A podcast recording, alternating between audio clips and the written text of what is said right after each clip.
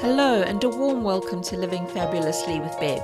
The mission for this show is to get to the heart of well-being through inspirational stories of everyday people, expert insights from a number of health and lifestyle related disciplines, and exploration of topics that underpin well-being. If you want to take control of your well-being and prioritize yourself, then this is the podcast for you. I want you to feel calm, nurtured, and inspired so you can enjoy your life and your success. Do you need a retreat to reset your health and well being? Is it time to detox or accelerate your well being journey? Join me for a three day, all inclusive, one to one retreat in a beautiful beachside home on the stunning New South Wales coast. Immerse yourself in this empowering experience, rest, reset, and renew. Head to livingfabulously.com forward slash personalized retreats. Join me on this journey and let's live the fab life together. Hello and welcome. It's Bev, and today I am going solo. Yes, it's just you and I. How intimate is that? So I'm so glad you've joined me today because I wanted to talk about the sources of toxins in food and water. And I feel it's really important because our bodies were designed perfectly and they were intended to eat as nature provides and not a source of toxic chemicals as a toxic soup in our lives. So I really feel passionate about this and I will share with you ways that you can protect yourself. So let's begin with the sources of toxins in food. So the first one is processed foods. So processed foods, when I'm talking about processed food, I'm referring to the things that you'd find in a bag, box, jar, or can because they have been made to live on the shelf in some way. And if you read the label, you will notice how many chemicals, additives, and colors have been put in there to create food like substances. And this is for convenience, I get that. But for example, you could become a really good label reader and avoid some of the toxic chemicals. Or, as we're going to talk about later, you could change your shopping habits. So, why is it important not to have processed foods? Well, two of the big ones is that with the chemicals and additives included in there, what ends up happening is that your body doesn't know what to do with this. And some of the chemicals and additives actually create cravings in the body. But the other downside is that it leads to weight gain because the body doesn't know what to do and it thinks, well, I'm not going to get any decent food in a while. So it creates this sort of drought environment in your body. But the other critical thing is that over time, those chemicals and additives damage your gut lining and create what's known as leaky gut. So the gut is normally impermeable. In other words, what you eat and drink is not transferred into the blood system except for nutrients, micronutrients. But what ends up happening over time when you're eating a lot of processed foods and other undesirable foods that are not good for you is you can create this permeability in the gut.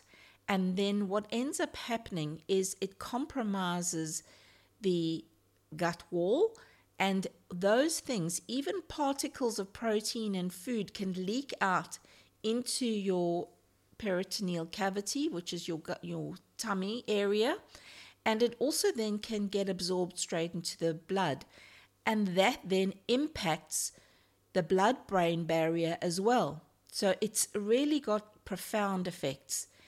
And have you ever wondered why there are more food allergies as time goes on? And it's because the foods that we know as typical foods are no longer foods that have grown in a field, they've actually been ma- manufactured in a factory. So that's one area. So the processed foods with all the chemicals and additives is an area and a huge source of toxins. The second area that's a source of toxins with food is conventional produce. So these are grown with pesticides. And there was a recent expose of the deadly level of pesticides in the tea that we drink. And eight big brand names were amongst them. So it's not like you're even safe when you read their marketing material, which is what they're there for. It's a marketing machine. They're going to convince you that they use a safe level of pesticides. Now, your body wasn't designed to break down pesticides. In the days gone by, our family members, if they did grow crops, they were using usually rotation farming they would do companion planting, and so there wasn't a need for pesticides. The other thing with conventional produce, particularly corn and wheat, it has been genetically modified to be pest resistant. So in the seed, they have embedded things like Roundup. Now, Roundup is a poison that you would use in the garden, except I wouldn't use it because it is a neurotoxin and what's happening is we are now ingesting the neurotoxin and we are also inhaling it. If you are using Roundup in your garden, I strongly urge you to go and do the research on the impact of Roundup on your body. It's very well documented. So, what can often happen with the, the conventional produce is with the pesticides is it may happen immediately, so you can feel really weird, but you could end up with cramps in the muscles or in the stomach. You could end up with an elevated heart rate. And the other one, which people don't seem to notice because they put it to other things, is emotional instability. So, a lot of people are suffering from anxiety, depression, ADHD, there is a strong correlation between what you eat and the way that this shows up in your body. So, one of the guests on my show previously, Dr. Natasha Campbell McBride, developed the gut and psychology syndrome protocol because she recognized the link between emotional instability, whatever its cause, and gut health. So, just really important to understand that conventional produce is laden with toxins. And then contamination. Now, there was recently a scare in the United States where, in fact, number of people not only were violently ill, but some people actually died from contamination of the romaine lettuce. You know, you're probably thinking to yourself, how does this happen in this day and age? Well, there's three ways that it happens. The first is through the application of dirty water to the produce. The second way is that the transport of that produce is in unhygienic conditions. So, in some countries, even places like America, you will find that it may have been grown in organic situation but the vehicle it's transported into the warehouse or to you know, the next stage of the life cycle is unhygienic. And in some countries, especially third world countries, they use the same vehicles for transporting livestock as they do for transporting the f- fresh produce. So contamination is actually quite easy. The third way is through unwashed hands. Now, this happens quite frequently, and actually more frequently than you'd like to know, in the restaurants that you go to or in the cafes that you go to, because unwashed hands, the level of bacteria on your hands, and then you're handling food, it's just actually quite frightening. If you knew what the health inspectors go through, different uh, restaurants and take swabs of hands and stuff. Yeah. But you can even create that at home. If you are handling food with unwashed hands, this contamination could also happen at home. So, what does contamination of food do? Well, often you end up with a food poisoning of some kind, and that shows up as vomiting, diarrhea, cramps, and a fever. So you might not only have you might only have one. My body is a particularly strong barometer for sense of contamination. I can sometimes, even while I'm sitting in the restaurant, end up with cramps. So those are the restaurants that I then avoid. so what's important to note though is how can you protect yourself? What are three ways you could protect yourself? So let's talk about that. The first one is to eat whole organic foods. So they are grown under conditions that do not include chemicals and pesticides, and they will not usually come in a bag, box, can, or jar. So they will be in your fresh produce at your local farmer's market or the fresh produce aisle in the supermarket. And the added bonus, besides not being a toxic soup of chemicals, is that they will be gluten free and sugar free. The second one is when you're choosing that pesticide free organic food, know that they are mineral rich. But what you need to make sure is that you do not purchase damaged goods.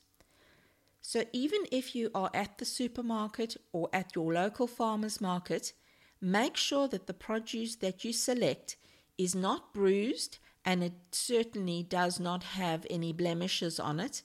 And it's not cut through like so often in the handling of softer vegetables and fruits it can get damaged. So make sure that you take the time to look for that because that is where the bacteria then start to breed the third way you can protect yourself in terms of toxins in food is to wash all vegetables and fruit before using and eating, and definitely after washing your hands. So, one of the ways you can do this is to add some salt to filtered water in a basin and scrub the firm skin of things like potatoes or butternut and pumpkins, those type of things. If it's something like broccoli, where there's all these little nooks and crannies, make sure that you soak them in that lightly salted water. The other thing is, even if you're going to peel something, you need to wash it first to get rid of the contamination that's on the skin. So, those are three ways to protect yourself from the sources of toxins in food. Let's talk about the sources of toxins in water. I'm sure you, like me, we live in a first world country and we have access to tap water, which comes from our water board. So, our water board are governed by rules and regulations. They need to test the water, and we start to make an assumption that the water we're drinking is fit for us. However, the Environmental Working Group found that in their testing, that there were more than 140 contaminants from tap water. This could be different kinds of chemicals, it could be different kinds of things that do not break down. And one really good example is the toxic leaching out from Teflon. So, Teflon is used to coat non-stick pans and it releases what's called PFOA and PFCs and these never break down. So let's just paint an example so that it, we're all on the same page. We cook with a non-stick pan, we wash it, that water leaves w- into our sewage system, which goes to a sewage treatment plant. They do a certain amount of cleansing, and the excess water is released into our waterways. Now, if you know the water cycle, so for example, if it goes into the river, to the sea, it still gets into the air and then it comes down as rain and it feeds our waterways again. So it's a cycle that happens. Those contaminants, like the PFOA and PFCs from Teflon, do not break down, so they persist in our waterways. The second type, which I was just amazed by, is pharmaceuticals. So, the University of Arizona, I read the study that they did, and some of the data was from America and some of the data was from the United Kingdom. What they found in their studies was that there were traces and large quantities sometimes of antibiotics, antidepressants, painkillers, blood pressure, cholesterol medication, and anti seizure medication. The anti seizure medication was the highest in the study that was done in the United Kingdom. So, this is water coming straight out of the tap. Now, you think, well, how does that happen? Do people dump medicine into the waterway? Well, that could be one way. They put unused medicine down the sink. But let's just think of the body biology. If I was taking medications, I would take them usually orally, and that would work through my body. My body would usually respond to the drug that I've been given. And then it would pass either through my urine or through a bowel movement your toilet system is connected to the sewage system, which then goes to the sewage treatment plant. It gets cleansed to a certain level and out into the waterways. So it's just amazing to think that the pharmaceuticals that people are taking are showing up in our water. The other thing is think of the movie Erin Brockovich. That was about the fact that there were industrial and agricultural contaminants in the water, and people were sick and dying of things like cancer. Heavy metals found in the waterways are not only neurotoxic, so it means they damage the nervous system and the brain, but they're also carcinogenic and disrupt your hormones system. Erin Brockovich was that movie was based on real life and the sad thing is that it's still happening today. And I'm sharing this not to alarm you, but to know that we need to make better choices. Even though the water board is there and it's being governed, it's not stringent enough to actually take care of all these other products that are persisting in the waterway. So you may be thinking, well, bottled water is an easy fix.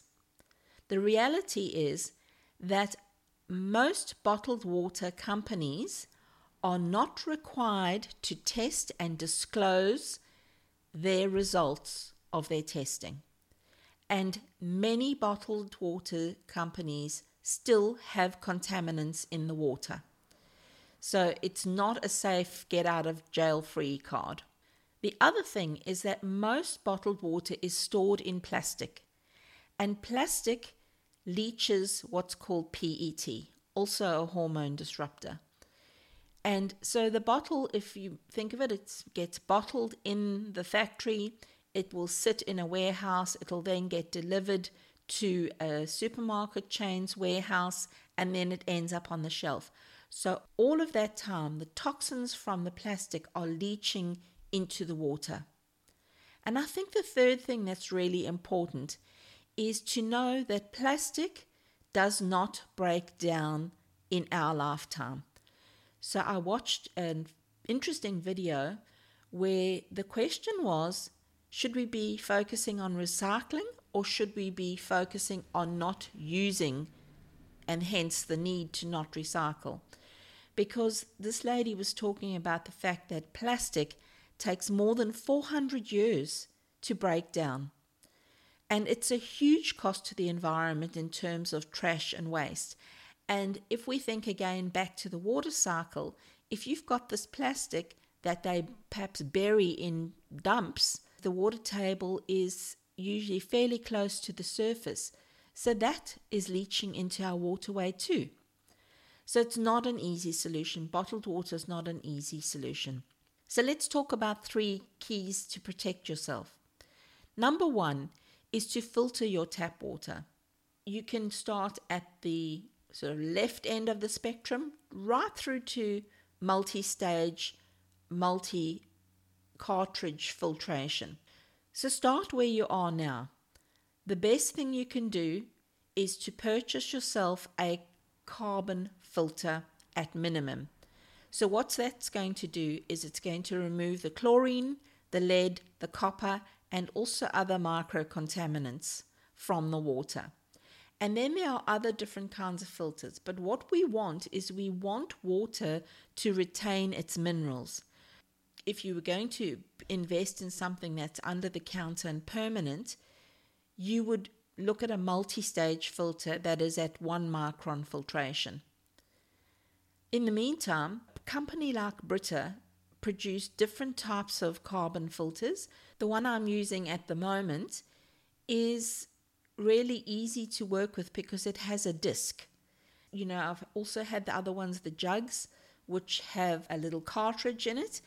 But what I like about the Brita filter system is that it has a timer on it. And the timer allows you to set it, and then it's usually four weeks or up to 150 liters of filtered water. So that's at least, you know, a way to protect yourself.